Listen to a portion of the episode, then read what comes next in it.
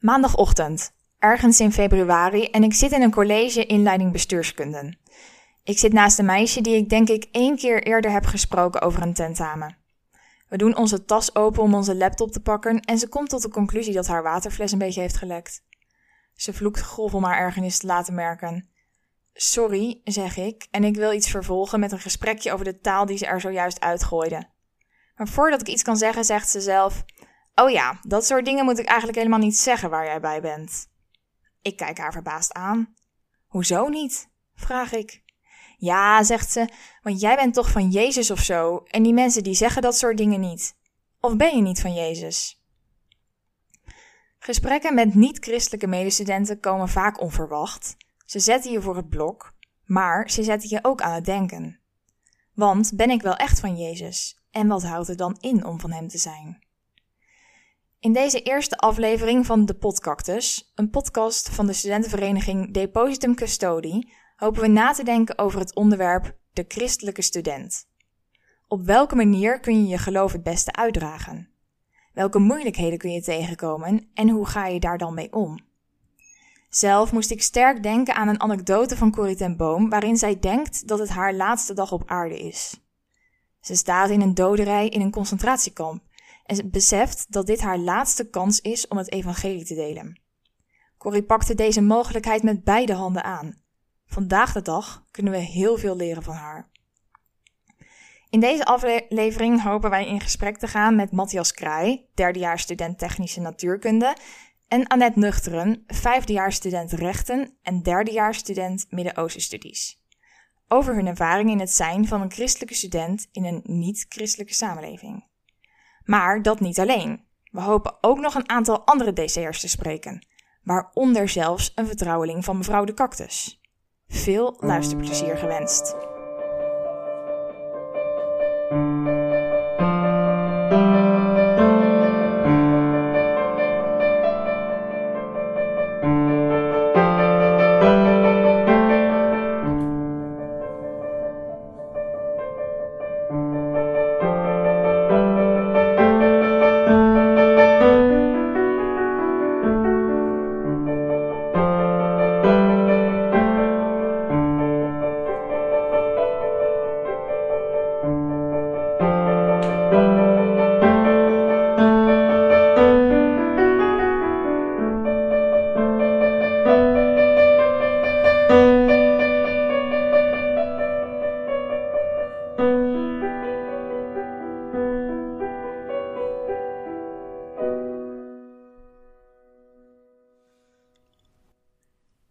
Annette en Matthias, welkom bij de Podcactus. Laat ik maar meteen met de deur in huis vallen. Annette, hoe is het voor jou om als christen student te zijn? Oeh, dat uh, is wel een hele moeilijke vraag. Ja, ik weet natuurlijk uh, niet zo goed hoe het is om niet als christenstudent te zijn. Um, want ja, ik ben sinds mijn studententijd al christen. um, dus uh, in dat opzicht weet ik het niet zo goed. Maar um, ja, wat bedoel kan je iets beter uitleggen wat je... Ja, misschien kunnen we hem beter omdraaien. Wat, uh, wat, uh, hoe voelt het om als student christen te zijn? Ja, dat is een iets... Uh, nou ja, ik, ik denk dat het heel erg fijn is om in je, dus te studeren als je christen bent. Omdat je juist in die tijd dus um, ja, beter kan nagaan denken over je eigen geloof en dat beter kan ontwikkelen. en je daartoe ook gedwongen wordt door je omgeving. Dus jij ziet het vooral als een mooie kans die je krijgt. Ja, ja, dat denk ik wel. Zie jij dat ook zo, Matthias? Of kijk je daar uh, toch anders tegenaan? Nee, ja, specifiek natuurlijk dat je in een uh, onchristelijke omgeving wel heel veel bent. En uh, ja, daardoor is het natuurlijk, kun je je echt verrijken. En dat kan bijvoorbeeld op middelbare school. Omdat je dan gewoon met allemaal christelijke mensen zit, kan dat veel minder. Dus ja, dat kan ik me wel in vinden inderdaad. En kun je een voorbeeld noemen van wat je dan ontwikkeld hebt tijdens je studie? Uh, nou, ik dacht zelf meer gewoon aan uh, ja, zelf, uh, waar je zelf voor staat in het geloof. En dus je eigen persoonlijke geloof meer. Um, want ik, ja, als je van de middelbare school komt, ja, dan kom, je dus uit zo'n beschermde omgeving. En dus als je dus in de, ja, bij de wereld terechtkomt, dan. Um, ja, dan ga, tenminste bij mij was het zo. Dan ga, dan ging, toen ging ik wel echt goed nadenken van ehm, waarom geloof ik en wat geloof ik nou precies? Want ja, eh, ja, daar krijg je ook vragen over natuurlijk. Dus daar moet je ook een antwoord op kunnen geven. Ja, net je had het over de wijde wereld. Ik ben wel benieuwd, Matthias, zie jij die wijze wereld ook als een boze wereld? Eh, nou ja, niet per se een boze wereld, maar wel een, anders, een andere wereld. Het zijn wel, ja, ik, ik vind de werelden, christelijk, niet-christelijk, niet per se heel erg overlappen. En misschien ook niet heel erg tegen elkaar aan liggen zelfs. Het zijn wel echt twee verschillende werelden, maar boos zou ik niet gelijk willen zeggen. Het is eh, niet eh, een gevecht tussen twee werelden, om het zo te zeggen. En hoe ervaar je dat eigenlijk zelf, Gert? Ik denk dat ehm, in zekere zin is het een boze wereld, maar het zijn geen boze mensen. Ik heb altijd op de, op de middelbare school kreeg ik altijd dat gevoel wel heel sterk. Dat het eh, in godsdienstonderwijs bijvoorbeeld, dat wel echt heel erg werd gezegd van hé, hey, ehm, je gaat straks de boze buitenwereld in. En ik kreeg daar gelijk het gevoel bij van ik word straks aangevallen door medestudenten op, eh, op mijn geloof, op evolutietheorie of wat dan ook. Eh, ik heb heel erg gemerkt dat er het venijn niet zit in de mensen, maar wel in de manier waarop zij geloven. En dat zit eigenlijk juist op een heel ander gebied. Namelijk dat ze ehm, vaak niet eens meer weten wat het christendom is. En het interessant vinden, op het moment dat je er iets over zegt, dan is het ook gelijk, eh, dan is het daarna ook gelijk klaar. Dus het vinden ze iets interessants. Ze vinden je misschien wel een heel speciaal, uniek, raar, bijzonder mens. Maar daar blijft het bij. Ja, dat, dat snap ik wel wat je daar zegt inderdaad. Eh, het is nou eh, niet per se zo dat je in dat opzicht heel anders bent of zo. Ze accepteren wel dat je niet hetzelfde overdenkt.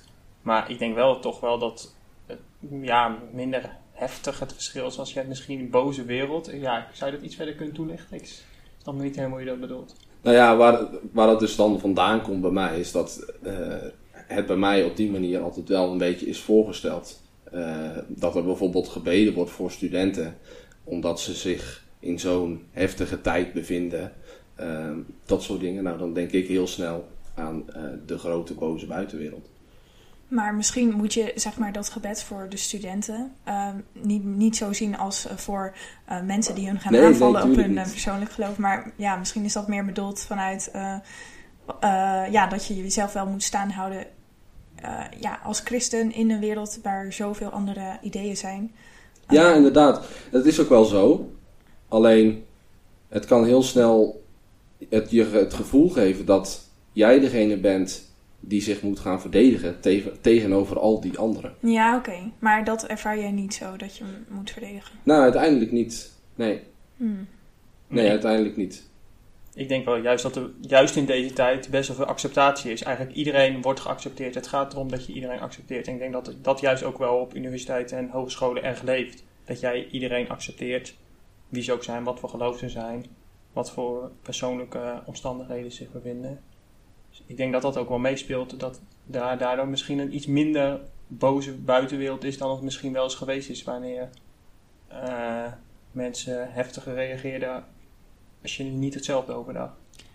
Ja, dat denk ik ook. Ik denk inderdaad, die acceptatie, dat, dat geeft inderdaad een fijner... Ik bedoel, als je dan iets over je geloof vertelt, inderdaad, dan is dat meestal ook gewoon prima voor mensen en dat vinden ze interessant. Maar ja, de, de grens is natuurlijk wel bij... ehm, zij, iedereen moet alles van elkaar accepteren en dat is nou juist een beetje het punt. Wij als christenen accepteren niet van alles iedereen, eh, alles van iedereen, zeg maar. En dat vind ik wel een punt waarop ik soms dus niet die acceptatie voel. Ehm, als ik een bepaald standpunt heb wat zij niet acceptabel vinden, zeg maar. En hoe ga je daar dan mee om? Nou ja, meestal eh, hou ik me meestal een beetje mijn mond. ik eh, probeer er niet de co- confrontatie op te zoeken. Eh, maar voor mezelf voelt het dan wel een beetje ongemakkelijk, zeg maar. Dus je hebt het gesprek voor jezelf eigenlijk al gevoerd Eh, welk gesprek? in je hoofd. Dat, dat gesprek waarbij je die confrontatie aangaat. Ja, nou ja, ja. En dat eh, is misschien niet goed, inderdaad. Ehm, want misschien Nou ja, kunnen er hele niet. andere uitkomsten zijn. Nee, ja, ik ga bij voorbaat er dan inderdaad al vanuit dat, er, dat het een bepaalde uitkomst heeft. Ehm, die dus ja, tot conflict leidt, zeg maar. Ehm, en dat hoeft misschien niet, maar... Want eh, wat voor eh, dingen bedoel je dan waar je echt over een andere mening hebt? Of, Ehm, ja, ik, eh, als je gewoon over maatschappelijke kwesties nadenkt. ehm, ik ging eens op een studiereisje en toen, ja, dan praat je natuurlijk over van alles en nog wat. En toen kwam het onderwerp ook op abortus en dat vond iedereen natuurlijk heel normaal. En ja, dat vind ik absoluut niet. Maar ik voelde me toen niet comfortabel om dat te zeggen in die groep. Want ik dacht, ja, ik ben de enige die hier, hier ehm, anders over denkt. En ja, als ik mijn, eh, mijn eh, denkwijze ga delen, dan komt daar best wel wat eh, tegengas tegen, denk ik. Ja, dat herken ik wel. We hebben op de universiteit ook wel regelmatig een bepaald groepje mensen dan politieke discussies. En nou ja, de eerste keer dat je dan zegt dat je SGP wel stemt, bijvoorbeeld, dan, eh, ja, dan krijg je wel dingen van, hé, hey, die, die hebben toch zulke rare standpunten, ben je het daar nou mee eens? Eh, en ja, dan vind ik dat wel een mooie mogelijkheid om dan uit te leggen waarom je het er dan mee eens bent. Ja, En daar kunnen mensen zich, ja, dus dit is dan niet de mening, hun mening, maar ze kunnen zich wel snappen dat, jij, dat het jouw mening wel is. ja, Herken je dan ook een beetje op het moment dat je bijvoorbeeld zegt dat je op de SGP stemt, een beetje dat gevoel van, oh, ze bestaan echt. Ehm, nou, niet per se, maar wel meer, niet per se de mensen die op de SGP stemmen, maar wel de mensen die dan, in, om in dan termen die gebruikt worden, zwaar christelijk zijn. Zulke soort mensen, dan, nou, dat wordt dan eerder uit beeld geschetst, maar niet per se mensen die op de SGP stemmen. Denk je dat eh, mensen jullie als fundamentalist zien? Nou, ja, ik weet niet per se wat je, hoe je fundamentalist wil invullen. Maar. Nou, iemand die dus echt zo sterk bij zijn waarde staat dat dat, dat, dat hetgene is, eh, het leefkader is waaruit diegene leeft. En dan dus op een negatieve manier. Mm, nou, dat denk ik dat het wel meevalt. Want dat is steeds te- tegenwoordig ook bij andere richtingen wel steeds meer een ding. Als je ziet met eh, klimaatactivisten en zo, die hebben ook echt een heel sterke mening over bepaalde zaken. Dus ik denk dat het wel meevalt. Zo ervaar ik het niet in ieder geval. Maar ik weet niet hoe het bij jullie is. Nee, ik heb niet het gevoel dat mensen mij zien als een fundamentalist. Maar dat komt misschien ook omdat ik mijn eh, meningen nou ook nu niet zo, eh, zo eh, uitleef, zeg maar. Ik bedoel, uit. Ja, precies. Ja. Ja, dat is natuurlijk ook wel de goede nuance, hè, wat jij net zegt, Matthias. Ehm, uiteindelijk is iedereen op een bepaald gebied misschien wel een beetje fundamentalist. Als je het bijvoorbeeld inderdaad gaat hebben over het klimaat. Ehm, en ik denk dat in ieder geval ik zelf heel snel vergeet van hé, hey, ik ben hier niet de enige met een enorm afgebakend set normen en waarden. Ehm, en eh, ja, er zijn meerdere mensen die dat hebben. En dat opent denk ik ook wel een beetje het gesprek. eh, waarbij je dus ook eens kunt vragen van... hé, maar hoe ja, sta jij dan hierin? En ook eens een keer benieuwd kan zijn. Ja, en als jullie het dan hebben met eh, je medestudenten over het geloof... Welke, welke vraag zien jullie dan vaak voorbij komen? Hmm, de vraag die ik vooral zie voorbij komen als je, als je dan op het punt komt dat je het over het geloof hebt, eerder van waarom ben jij, bes- ben jij degene die nou gelooft? Dit hadden we niet achter je gezocht of eh, kan dat met bepaalde dingen? Eh, ja, dus zo- zo'n vraag in die richting. En anders meer van ehm, wat, doen je er, wat doe je er precies aan aan je geloof? Vaker niet, niet echt vaak specifiek, wat houdt het voor jou in of zo? Zulke soort vragen krijg je niet. Nee, dat herken ik ook wel. Het is vooral wel interesse van, oh, en, eh, ja, wat houdt... Nou ja, bij mij wel, wat, wat, ja, wat houdt dat in? Maar dan meer inderdaad in praktische zin. eh, ja, wat betekent dat voor jouw leven, zeg maar? Hoe ziet jouw leven er daarom, daardoor uit? Dus jullie zien eigenlijk allebei dat het best wel richting het praktische gaat. Ja, Ja. zeker. Ja, het ligt er wel aan met wie, eh, wie het vraagt, zeg maar. Ehm, als je medechristenen spreekt, dan is dat wel heel anders. Maar eh, ongelovige mensen, eh, dat is wel het geval bij ongelovige mensen.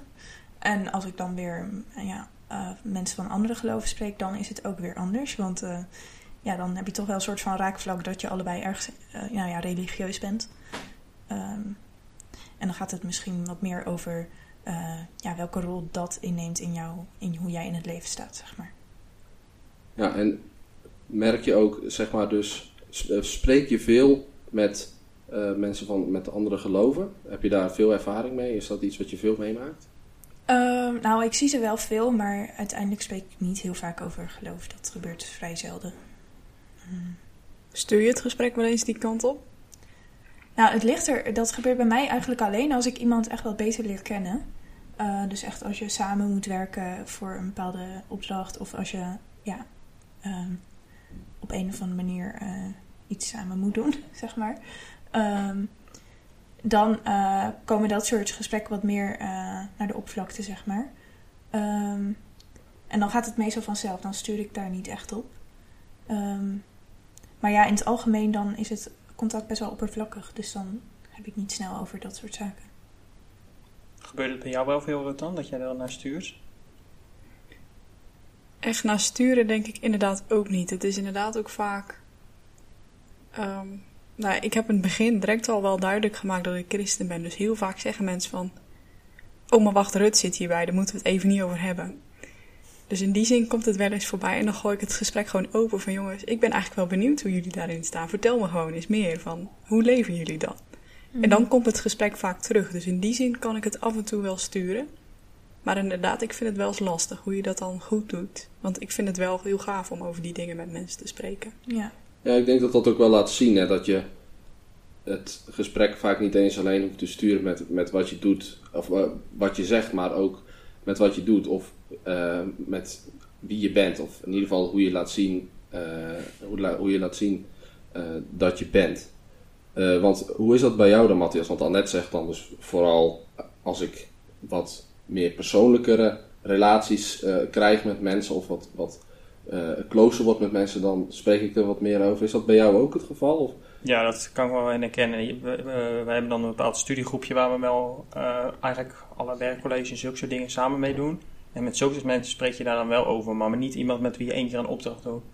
Daar vertel je hoogstens tegen dat je christelijk bent en dat je daardoor die opdracht niet op zondag gaat inleveren, maar graag op zaterdag gewoon inleveren. Maar daar heb je verder niet hele diepe gesprekken mee of zo. En als zulke mensen stellen misschien ook minder makkelijk vragen, omdat ze je verder ook niet kennen.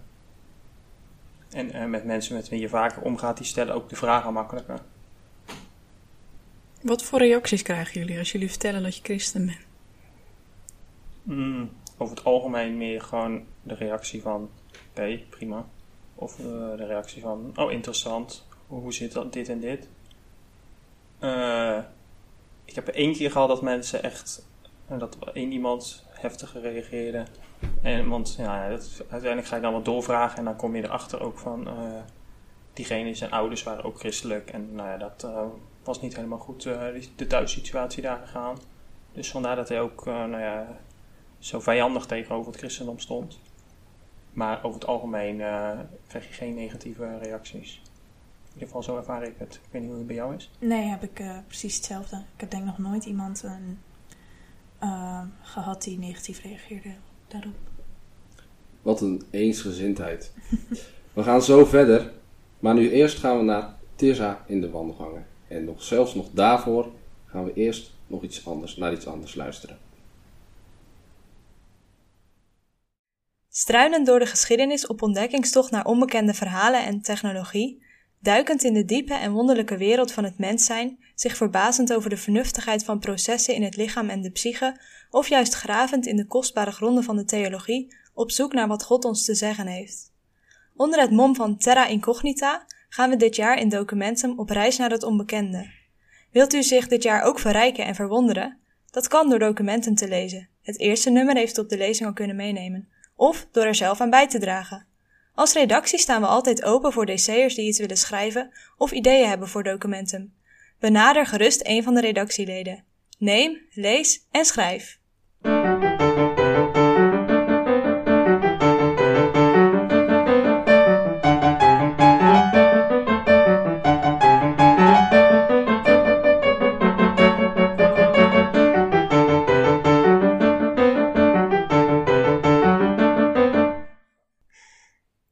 Voor In de Wandelgangen. Ik ben hier op lezing 2 in de Ambachtstraat. Dus die wandelgangen zijn vrij overbevolkt. Maar desondanks hoop ik een aantal DC'ers goed uit te horen over hun ervaringen en ideeën. Misschien hebben ze zelfs nog wel een goede boekentip, luistertip, bezoektip of wat dan ook voor u. Maar eerst nog even iets anders.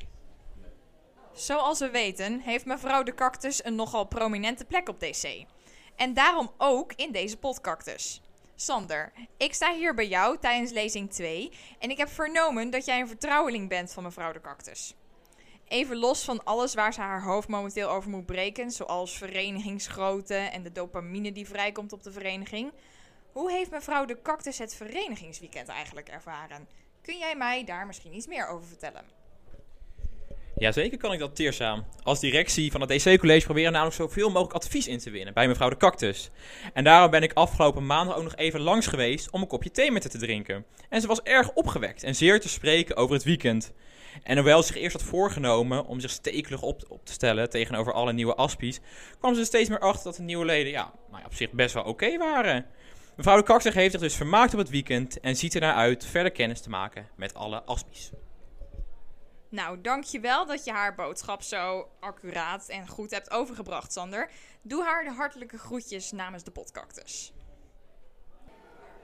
In iedere podcast, podcast krijgt een DC'er de kans om zijn extravagante ideeën rondom DC uit de doeken te doen. Ik sta hier met Matthijs, die natuurlijk nog maar net nieuw is op de vereniging. Matthijs, jij hebt natuurlijk nog een frisse blik. Maar wat zou jij nu eigenlijk graag willen veranderen binnen de vereniging? Nou, bedankt voor jullie woord. Ehm, laat ik allereerst zeggen, een extravagant idee. Dat gaat misschien niet helemaal lukken. En eh, er zijn ook super veel goede dingen te zeggen over DC. Ik uh, draai inderdaad niet lang mee, dat heb je goed gezegd. Uh, maar ik merk heel veel gezelligheid, heel veel inhoudelijke activiteiten, veel fijne gesprekken. En iedereen is heel erg toegankelijk, dus dat kan ik alleen maar aanprijzen. Um, maar toch wil ik ook wel iets zeggen over de mensen. DC is gewoon enorm groeiende. En het zou jammer zijn om zo'n unieke uh, vereniging op een gegeven moment in te moeten perken. Dus uh, de toestroom eigenlijk te beperken. Um, en ik merk dat daar nog wel heel veel onwetendheid en dat er nog geen concrete plannen liggen om dat aan te pakken. Dus dat zou ik heel graag veranderd willen zien. Ja. Nou, dankjewel. En voor je goede tip ook. Um, elke DC'er gaat dit natuurlijk in zijn of haar achterhoofd houden. En hopelijk gaan we dat terugzien op DC. Dankjewel. Het is nu tijd voor de beste tip. Maurits, goed om je hier te spreken op lezing 2 in deze overbevolkte Ambachtstraat. Ik heb een pracht van een vraag voor jou. Jij mag in deze podcast namelijk de beste tip verzorgen. Dit mag een luistertip zijn, maar ook een boekentip of misschien wel een goede bezoektip. Welke tip heb jij voor je mede-DC'ers over wat zij echt niet mogen missen? Ja, dank voor de vraag, Tissa. Ik heb even zitten nadenken over deze vraag en ik kom toch uit bij een boek. Afgelopen zomer heb ik uh, namelijk het boek Het Verborgen Leven van Octavius Winslow gelezen. Dat uh, is een boek van nou, Octavius en hij gebruikte bij de brieven, de, de dagboeken uh, van zijn zoon. Zijn zoon is op uh, jonge leeftijd overleden. En toen hij overleden was, kwam zijn vader, Octavius Winslow, erachter dat hij een zeer uh, verborgen leven had in zijn dagboekbrieven. En dat die de moeite waard waren om te lezen. En zeker voor jonge studenten. zijn zoon was John Whitmore, heet hij, een student. En daarom is het ook makkelijk, als je zijn brieven leest, is het ook makkelijk je in te leven in zijn tijd. En komt hij ook bijzonder dichtbij. En daarom zou ik hem iedereen, iedere DC'er ook aanraden die te lezen. Uh, er is veel van te leren. Dankjewel, heel waardevolle tip. Nou, de volgende DC'er die we spreken is Judith. Zoals echte DC'ers betaamt, is het ook nog tijd voor een kletspot in deze podcactus. Judith, ik weet dat jij thuis een verzameling kletspotten op de schouw hebt staan. Dus ik vond jou bij uitstek de geschikte persoon om deze kletspotvraag te beantwoorden. Ik ga er een, eentje pakken. Tromgeroffel hoor. Nou, we hebben een hele toepasselijke vraag. De vraag luidt als volgt. Judith, waar word jij prikkelbaar van? Nou, dat is me nogal een vraag. En allereerst hartelijk dank natuurlijk voor deze enorme eer. Um, ja, waar word ik nou prikkelbaar van? Uh, ik moet zelf meteen denken aan mijn geliefde broers thuis. Die nou zeldzaam hun spullen achter, hun, uh, achter zich opruimen. En dan voel ik me altijd genoodzaakt om dat dus zelf op te ruimen. En daar word ik toch altijd heel geprikkeld van. Dus um, ik zou zeggen mensen, ruim nou je spullen achter je aan op. Hartelijk dank. Nou, dankjewel Judith voor dit antwoord. Ik denk dat de boodschap duidelijk is. Als je bij Judith in huis woont of in Judith's buurt bent, zorg dat je altijd je spullen opruimt. Oké, praat ik nu diep Ja. erin? Ja. Vast wel. Oké. Hey Annette en Matthias. Ik hoor dat jullie gingen praten in de podcast over eh christen zijn op school als student. Ehm, en ik denk sowieso dat het een heel mooi interessant onderwerp is voor ons als DC'ers om daarop te bezinnen. Maar ik vroeg me af, stel dat ehm, een lector in een college een vloek zegt of iets negatiefs over christelijk geloof, gaan jullie daar dan op in? Of hoe ga je daar dan mee om? Goed, terug naar Woerden. Naar de school waar deze podcast wordt opgenomen. Ik kan het natuurlijk niet laten om het toch even eh, te noemen. Ja, Annette en Matthias. ehm, een docent of een medestudent die vloekt, hoe gaan jullie daarmee om? Ehm, ja, het ligt er denk ik aan of het een docent of een medestudent is. Eh, ik dacht dat de vraag vooral ging nu over docenten. Ja. Ehm, ja, als het een, eh, in een groot college is, dan eh, zou ik er persoonlijk niet echt wat van zeggen. Want dan, ja, dan zijn er zoveel mensen, dan voel ik me een beetje heel erg opvallen als ik dan mijn vinger opsteek en zeg van meneer wilt u dat niet zeggen? Of mevrouw. Eh, maar ja, is het een kleiner werkcollege, dan zou ik misschien wel eh, me vrijer voelen om daar dan iets over te zeggen. Ehm, omdat het dan in een wat informelere setting is en je ook dingen met elkaar discussieert en bespreekt. Maar goed, ik ben nog nooit in de situatie geweest, dus ja, wat ik echt zou doen, dat eh, blijft speculatie. Ja, ik herken wel in dat ik het ook niet echt bij een docent in een hoorcollege zou ik niet op reageren als het zou gebeuren, denk ik. Ehm, maar ik, ja, ik weet niet hoe snel dat voorkomt ook, maar eh, ik heb wel eens een keer gehad dat ze gewoon een soort van, dat gebeurt nog wel eens, dat er gewoon een soort van een grapje wordt gemaakt eh, met een bepaalde religie of een bepaald geloof. Maar ja, dat heb je weinig nut ook om dan er in een volle collegezaal erop gaan reageren, denk ik. Dat, ja, dat is nou niet heel goed voor de algemene sfeer, denk ik, in, eh, in de collegezaal. Maar ik zou het ook, denk ik, niet doen. En eh, als dan eh, met een student is het natuurlijk wel anders. Als je gewoon die mensen kent, dan weet je ook dat, ze het, dat je. Dan heb je ook wel, kun je ook wel zeggen dat je het niet prettig vindt. Dus als je gewoon in een klein groepje met andere studenten zit, is het makkelijker, denk ik, om er iets van te zeggen. Wat is zeg maar de ehm, argumentatie die je gebruikt? eh, wat, wat is die argumentatie dan? Misschien is het niet per se een argumentatie, maar wat is de reden die, je die je vertelt?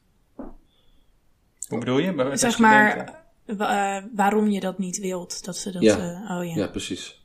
Ehm, ja, dat, meer om. eh, het, het, is, eh, het is jouw God en eh, het is een beetje gek dat je die mensen gebruiken, een soort van een naam die dierbaar is voor, voor jouw geloof of voor jou persoonlijk. Die gebruiken ze zomaar, terwijl ze ook gewoon een ander woord kunnen invullen. Dus dan, eh, ik ben dan niet zo dat ik echt reageer van. eh, doe, doe eens niet zo raar, maar meer het gewoon uitleggen. En vinden mensen het prima, want ze hebben nog zat andere woorden die ze ook daar op die plek kunnen invullen. En ehm Annette, ervaar jij een grens om er iets over te zeggen? Of heb je juist het bijvoorbeeld al eh, er al iets van gezegd voordat je erover kunt nadenken? Ehm, nou, ik ben niet zo impulsief eh, als dat. Ik denk eh, altijd juist heel lang na voordat ik iets zeg. Eh, ehm, en je bedoelt met een grens dan eh, dat ik me soort van weerhouden voel om daar iets van te zeggen? Ja, ja. Ja, ik denk, ik heb daar wel last van, ja. Ik, eh, vind, dat, ik vind dat soort dingen erg lastig om eh, ehm, ja, daar echt eh, mijn eigen eh, standpunt voor in te nemen en daar openlijk voor uit te komen. En hoe, hoe ga je daar voor jezelf mee om? En weerhoudt het je dan ook daadwerkelijk van? Eh, hoe bedoel je, zeg maar, eh, na zo'n situatie, hoe ik daarmee omga? Of... Nou, tijdens zo'n situatie, als je die grens voelt, Mhm. stap je dan over die drempel heen? Of Ja, het- ik vind het lastig. Ik heb dat eh, nog niet echt meegemaakt. Dus wat dat betreft ben ik misschien gelukkig of eh, misschien juist niet. Ehm, dus dat weet ik niet zo goed. Ik denk wel dat ik er nu, na de, omdat ik al wat langer ja, student ben, ben wat ouder, dat ik wel makkelijker zou vinden om daar wat van te zeggen. Maar ja, zeker toen ik nog net eh, naar de universiteit kwam, ja, toen vond ik dat echt, eh, dan had ik dat denk ik echt niet gedaan, nee. Ook al had ik wel het gevoel dat ik dat zou moeten hoor. Maar ja. Nee, wat ik wel merk, als je er een keer wat van gezegd hebt, dan willen mensen er ook wel op letten. En soms, sommige mensen vloeken het Ja, soms ook wel gewoon uit. Maar eh, als je dan even naar ze kijkt of zo, dan denken ze, oh sorry, sorry. En dan herstellen Ja. ze wel. Ja, ik zag dat. Ik heb nu best wel veel. Eh, ik, heb het, ik vind het ook best wel moeilijk om ermee om te gaan. Eh, ik heb er nu best wel veel binnen mijn groepje eh, in de minor die ik nu doe. En ehm, ja, soms, ik, ik heb dus heel vaak dat ik er soms wel iets van zeg en soms niet. Ehm, en dat komt dan best inconsistent over. Dan hebben ze zoiets van, hé, hey, waarom zeg je er bij mij wel iets van en bij de ander niet? Oh, maar ja. inderdaad, het is wel echt zo dat ze het echt niet doorhebben. Het is echt iets wat er gewoon helemaal ingeslepen zit. En waar ze ook niet het kwaad van inzien. Kijk, van een echte vloek kunnen ze nog wel het kwaad inzien. Maar ehm, van bijvoorbeeld de naam van God, ehm, ja, daar kunnen ze niet per se, ja, waarom zou je dat niet kunnen zeggen? Maar wat bedoel je dan eh, met de naam van God? Bedoel je bijvoorbeeld als ze Jezus of Christus zeggen? En Ja. een echte vloek, wat bedoel je daar dan mee? Nou ja, wat de, de, de- een, een gebed om, eh, Ja. om jezelf te verdoemen, bijvoorbeeld. Ja. Eh, dat soort dingen. Ja. Ehm, en ja, dat is, het is best wel lastig om daar eh, goed mee om te gaan. Ik denk ook uiteindelijk dat niemand daar echt perfect in is. Nee, dat denk ik eh, ook zeker niet. Goed, laten we doorgaan eh, naar een volgende vraag. Ehm Matthias, heb jij een, een, een onderdeel van, eh, of, of, een casus die betrekking heeft op jouw studie en waar jij anders over denkt dan je medestudenten omdat je christen bent? Nou, ik denk dat vooral vanuit de basis je vooral eh, anders denkt. Dat gaat dan vooral bijvoorbeeld over eh, evolutie en schepping. Het uitgangspunt is heel vaak evolutie, terwijl jij daar zelf zo niet in zit. Maar de theorieën veranderen daardoor niet per se. Bijvoorbeeld de wetten van Newton, die, die blijven hetzelfde of je nou de, als uitgangspunt evolutie hebt of schepping. Maar het, het is wel een uitgangspunt waar soms wel vanuit geredeneerd wordt. Maar eh, dat heeft verder geen gevolgen voor de theorie zelf. Dus ja, je hebt er wel een soort van mee te maken, maar ook niet weer zo erg. Ja. Nou, hoe is dat voor jou, Annette? Want je hebt natuurlijk geen beta-studie. Nee, dus- nee, bij mij werkt het allemaal heel anders. ik hoef gelukkig niet na te denken over dat soort eh, eh, dingen. Ehm, ja, ik vind, ik, ik vind het lastig. Ik kan me niet echt, eh, echt een casus bedenken. Ehm, bij Midden-Oosten studies dan eh, ja, merk ik wel, eh, dat is een onderdeel van de geesteswetenschappen. En ik merk wel dat dat eh, vrij progressief is. En ehm, natuurlijk hoeft dat niet verkeerd te zijn, maar ehm, bijvoorbeeld als het gaat over eh, vrouwen en vrouwenrechten. En eh, dat is best wel een groot onderwerp in uh, Midden-Oosten studies. Uh, en ik voel me daar zelf altijd, uh, ja, uh, ik heb daar wel andere standpunten. Tenminste, mijn beeld van uh, man en vrouw is wel anders dan het huidige seculiere progressieve standpunt daarin. Dus ja, als het dan gaat over hoe vrouwen het vertegenwoordigd moeten zijn en dat vrouwen een bepaalde rol moeten krijgen in de geschiedenis. Um, dan, dan voel ik meer dat, dan voel ik soort van dat dat meer opgelegd is vanuit hun huidige wereldvisie dan dat het ja, echt is hoe uh, de rol van vrouwen um, echt is geweest, zeg maar. Maar dit klinkt misschien allemaal een beetje vaag. Ja, uh, maar jij bent natuurlijk zelf ook vrouw. Ja. Um, dus je bent vrouw, christen en je doet een, een, een, een studie aan de faculteit van Ja. geesteswetenschappen. En dat is voor mij ook heel herkenbaar natuurlijk met sociologie. Um, heb je dan soms ook het gevoel dat je een beetje tussen twee visies inhangt? Omdat ik zelf ook studeer als vrouw, bedoel je? En dus Ja. misschien niet aan die traditionele eh, visie Ja. van de vrouw voldoen. Ja. Ja. Eh, nou, dat nee, dat gevoel heb ik helemaal niet. Maar ehm, ik, zie, ik, zie niet in, eh, ik zie niet echt studeren als, een, eh, als iets wat tegen de, eh, tegen, ja, de rol die de vrouw heeft, die God de vrouw heeft gegeven, ingaat. Ehm, maar wat ik dus wel merk is dat ehm, ja, in de faculteit zelf en de docenten en de studenten die vinden het wel heel erg belangrijk dat ja, wij als vrouwen ook dezelfde rechten hebben en dezelfde, nou ja, precies dezelfde dingen doen als mannen, zeg maar. Eh, en dat het ook ja, wel neerge- neergekeken wordt op als vrouwen andere keuzes maken in het leven. Die bijvoorbeeld niet met eh, hun eigen zelfontplooiing te maken hebben.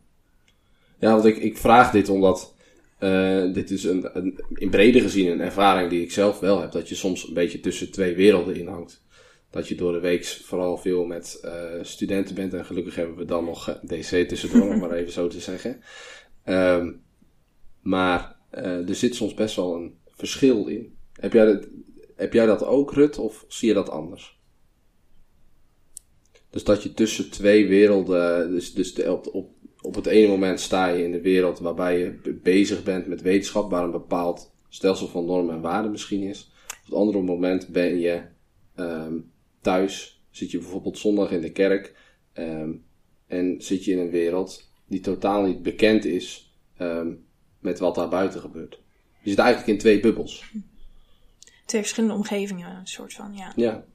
Ja, dat wordt nu wel steeds meer een ding inderdaad. Nu ik aan het HBO studeer, heb je ook een kleinere klas. Daar trek je veel meer mee op. En dan krijg je hele andere gesprekken dan wanneer je aan de unie studeert tussen 150 andere studenten Ja. of nog meer. Eh, doordat je zo'n kleine klas hebt, leer je ze beter kennen. En ga je dus ook veel meer spreken over, ja, maar wat doe jij in het weekend eigenlijk? En hoe ziet jouw leven eruit? En dus leg je ook veel meer uit van, hé, hey, ik ga op zondag naar de kerk. Maar ook meer dan dat. Ik ja, gewoon op heel veel onderwerpen zie je inderdaad wel dat jouw leven echt anders is. En natuurlijk weet je van de middelbare school, want dan krijg je les over van hé, hey, de wereld gaat anders zijn. Maar ik heb nu vaak dat soort van het besef komt van hé, hey, Ja. het is ook daadwerkelijk zoals dat vroeger werd gezegd op de middelbare school. Ja. Soms ook wel schokkend. Eh, maar ik denk ook ergens wel goed dat je echt ook gaat waarderen hoe je leeft als christen. Ja. Dat, dat merk ik tegelijkertijd ook wel. Herkenbaar, Matthias? Eh, nou ja, wat ik, waar ik me wel in herken is dat het echt eh, verschillende werelden zijn. Maar ik zou ze niet per se zo erg van elkaar willen scheiden. Want zoals je bijvoorbeeld al zegt, eh, je kunt erover praten en zo. En dan verweef je die werelden soort van wel in elkaar. Dus ik denk niet echt dat het twee hele apartstaande werelden zijn. Omdat jij nog wel dezelfde persoon blijft als het goed is. Met dezelfde achtergrond en nog jezelfde geloof. Dus eh, ik denk dat dat in beide werelden wel speelt. Of zou moeten spelen in ieder geval. Ik ja, denk- dat wel. Maar je ziet wel heel erg zeg maar, het verschil tussen jouw leven en het leven wat zij leven. En dat is denk ik vooral het contrast wat heel erg naar boven komt. Dat is wel in ieder geval hoe ik het merk. En dan neem je inderdaad je eigen christen zijn wel mee. Ik, heb, ik, heb dat, eh, ik herken dat wel als ik eh, zeg maar mensen gewoon in mijn studie, eh, in mijn bijvoorbeeld werkgroep of zo, eh, gewoon ken, maar gewoon praatjes maakt. En dan weet ik ongeveer dat ze bij een of andere studentenvereniging zitten en dan hebben ze het weer over een feest of zo. Nou ja, dan heb ik dat gevoel ook. Maar als ik iemand echt goed leer kennen op mijn studie, dus echt bevriend word met iemand, dan heb ik dat dus helemaal niet, dat gevoel van twee werelden. Want dan eh, heb ik ook het gevoel dat diegene mij ook echt ziet voor wie ik ben. Dus mij ook in, eh, mij, eh, ja, niet een verkeerd beeld heeft van mij. En dan leer ik ook meer van die persoon zijn innerlijk kennen. En ja, dan merk je toch ook weer hoeveel, ja, dat iedereen mens is. En dat, dat je ook weer zoveel gemeen hebt. Dat je toch over dezelfde dingen nadenkt en dat soort dingen.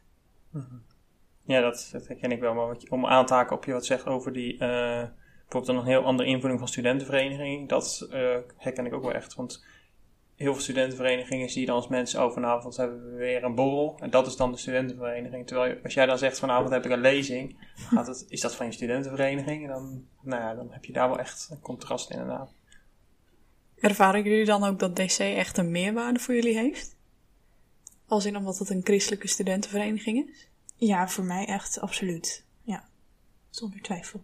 En waar zit die meerwaarde voor jou in? Eh, nou ja, het is, eh, ik heb één jaar gestudeerd zonder op DC te zitten. En ehm, dat was wel het eerste jaar, dus dat is ook weer misschien het heftigst. Ehm, maar ja, eh, op een, als je dus op een christelijke studentenvereniging zit, en dit is misschien heel cliché, maar ik denk wel dat het eh, nog steeds helemaal waar is. Ehm, ja, dan heb je dus mensen die hetzelfde in het leven staan en ook, eh, zeg maar, qua geloof maar ook in dezelfde fase van het leven zich bevinden. Dus je hebt aansluiting met elkaar. Je kan praten over de dingen eh, waar je tegenaan loopt in een veilige omgeving.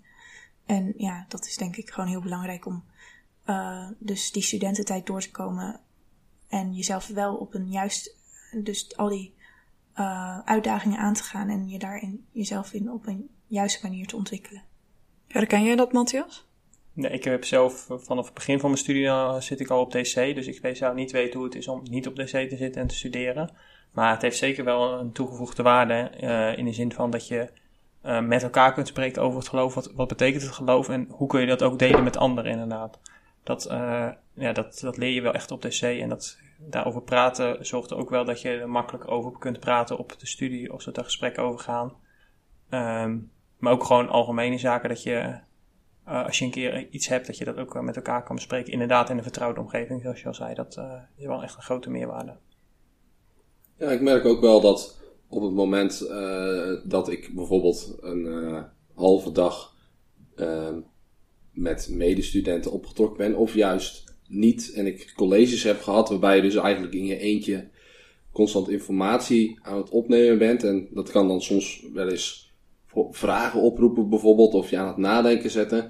En als ik dan bijvoorbeeld eh, daarna DC'ers tegenkom, of ik ga studeren met DC'ers, dan merk ik dat ik toch weer even eh, mezelf kan zijn. En eventjes ehm, niet bezig hoef te zijn met ehm, ehm, de eventuele botsing tussen christen zijn en student zijn.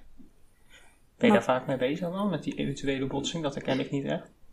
Nou ja, dat is misschien ook wel wat ik net bedoelde, hè, met, die, met die twee werelden, die twee bubbels. Ehm, en nu komt toch een beetje de socioloog in mij naar boven. Misschien dat ik wel een, een, een soort brug ben tussen twee eh, netwerken. En ehm, het is best wel zwaar om een brug te zijn. Ik zal het, maar, ik zal het niet eh, altijd eh, theoretisch maken, maar je bent wel degene waarbij informatie van het ene netwerk naar het andere netwerk gaat. En ehm, dat is, dat is soms best wel een zware taak. Ehm, nou, het is toch een beetje theoretisch geworden. Ehm, maar goed, eh, op het moment dat je dus samen bent met allemaal van die mensen die zo'n eventuele brug vormen tussen ehm, studerenden en christenen, ehm, dan is dat wel heel helpvol. Ja, nee, dat snap ik inderdaad. Maar eh, ik snap dan niet per se helemaal waar dat, eh, dat je dan, als je dan in die ene wereld van je studie zit, dat je dan aan het nadenken bent, stel dat, dat, dat heb ik zelf niet. Ik, eh, ik kan me ook wel gewoon focussen op nou, wat er met je, waar je mee bezig bent met de, gewoon de stof van je studie. En het is dan niet zo dat ik per se gelijk denk, stel dat we hier nu een discussie over krijgen. Ja, ik snap wat je bedoelt. Misschien dat dat ook wel een, een eh, beta eh eh geesteswetenschappen verschil is. Om het maar zo te zeggen. Ehm, ja, ik, je bent toch veel meer bezig met eh, thema's die maatschappelijk bijvoorbeeld eh, interessant zijn. Ehm, en die je doen afvragen van, hé, hey, ehm, hoe sta ik hier als christen in? Ehm, dus daarom eh, denk ik dat het, dat het voor mij wat meer speelt. En het kan natuurlijk Ja. ook gewoon een verschil zijn tussen jou en mij, hoe ik in elkaar zit. Ja, dat Herken jij dit dan ook, Annette? Want jij studeert ook in de geesteswetenschappen. Eh, ja, ik herken, ik, ik snap helemaal wat je eh, bedoelt en Mhm. ik vind je analogie ook wel heel mooi. Ehm, maar ik, ik voel dat niet heel, heel erg, denk ik. Ik heb niet echt het, ik heb niet dat verantwoordelijkheidsgevoel van, oh, ik moet een bepaalde iets overdragen aan de ene kant of naar de andere kant. Dus ik, ik ja. Ehm, nee, ik heb daar niet zo heel veel last van, eigenlijk. Ja, we zouden hier nog heel lang over door kunnen praten. En laten we dat ook vooral doen. Ehm, maar dat doen we niet in deze podcast. Ehm, laten we dit gesprek vooral ook verder voeren op DC. En laten we nu nog gaan luisteren naar een gedicht dat Anne-Marije aan ons zal voordragen. Dank jullie wel voor jullie komst. Ik ga voor jullie voordragen het gedicht Het laatste woord van Muus Jacobsen.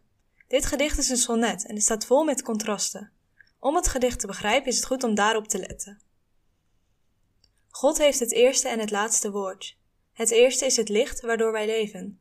Het laatste is nog donker en wij beven bij de gedachte dat het wordt gehoord. Tot aan het einde duurt het raadsel voort. De spiegel die wij houden opgeheven, weerspiegelt slechts het licht waarin wij leven maar God verbergt voor ons zijn laatste woord. Zal niet het laatste als het eerste zijn? God zal het donker wegdoen van het licht, tot een gerecht gericht voor al wat leeft. Hij maakt geen onderscheid van groot en klein, want al wat leeft staat recht in zijn gedicht. en neemt geen eind als hij gesproken heeft. U luisterde naar de eerste aflevering van de spiksplinternieuwe podcactus van Depositum Custodie. De volgende podcast verschijnt op DV 11 januari. We hopen dat u allemaal genoten heeft van het luisteren naar deze podcast. Zoals we van Matthias en Annette gehoord hebben, is het niet altijd gemakkelijk om in gesprek te gaan met andere studenten. Maar we hebben ook gehoord dat je door de interactie met je medestudenten ook juist de waarde gaat inzien van het geloof en daarmee ook van DC. Deze podcast is mede mogelijk gemaakt door de podcastcommissie 2023-2024 van Depositum Custodie. Voor de muzikale bijdragen bedanken wij Geert Schalk, Ferdinand Snoek en Christoffel Zuidam. Voor reacties podcast@depositumcustodie.nl. Graag tot de volgende aflevering.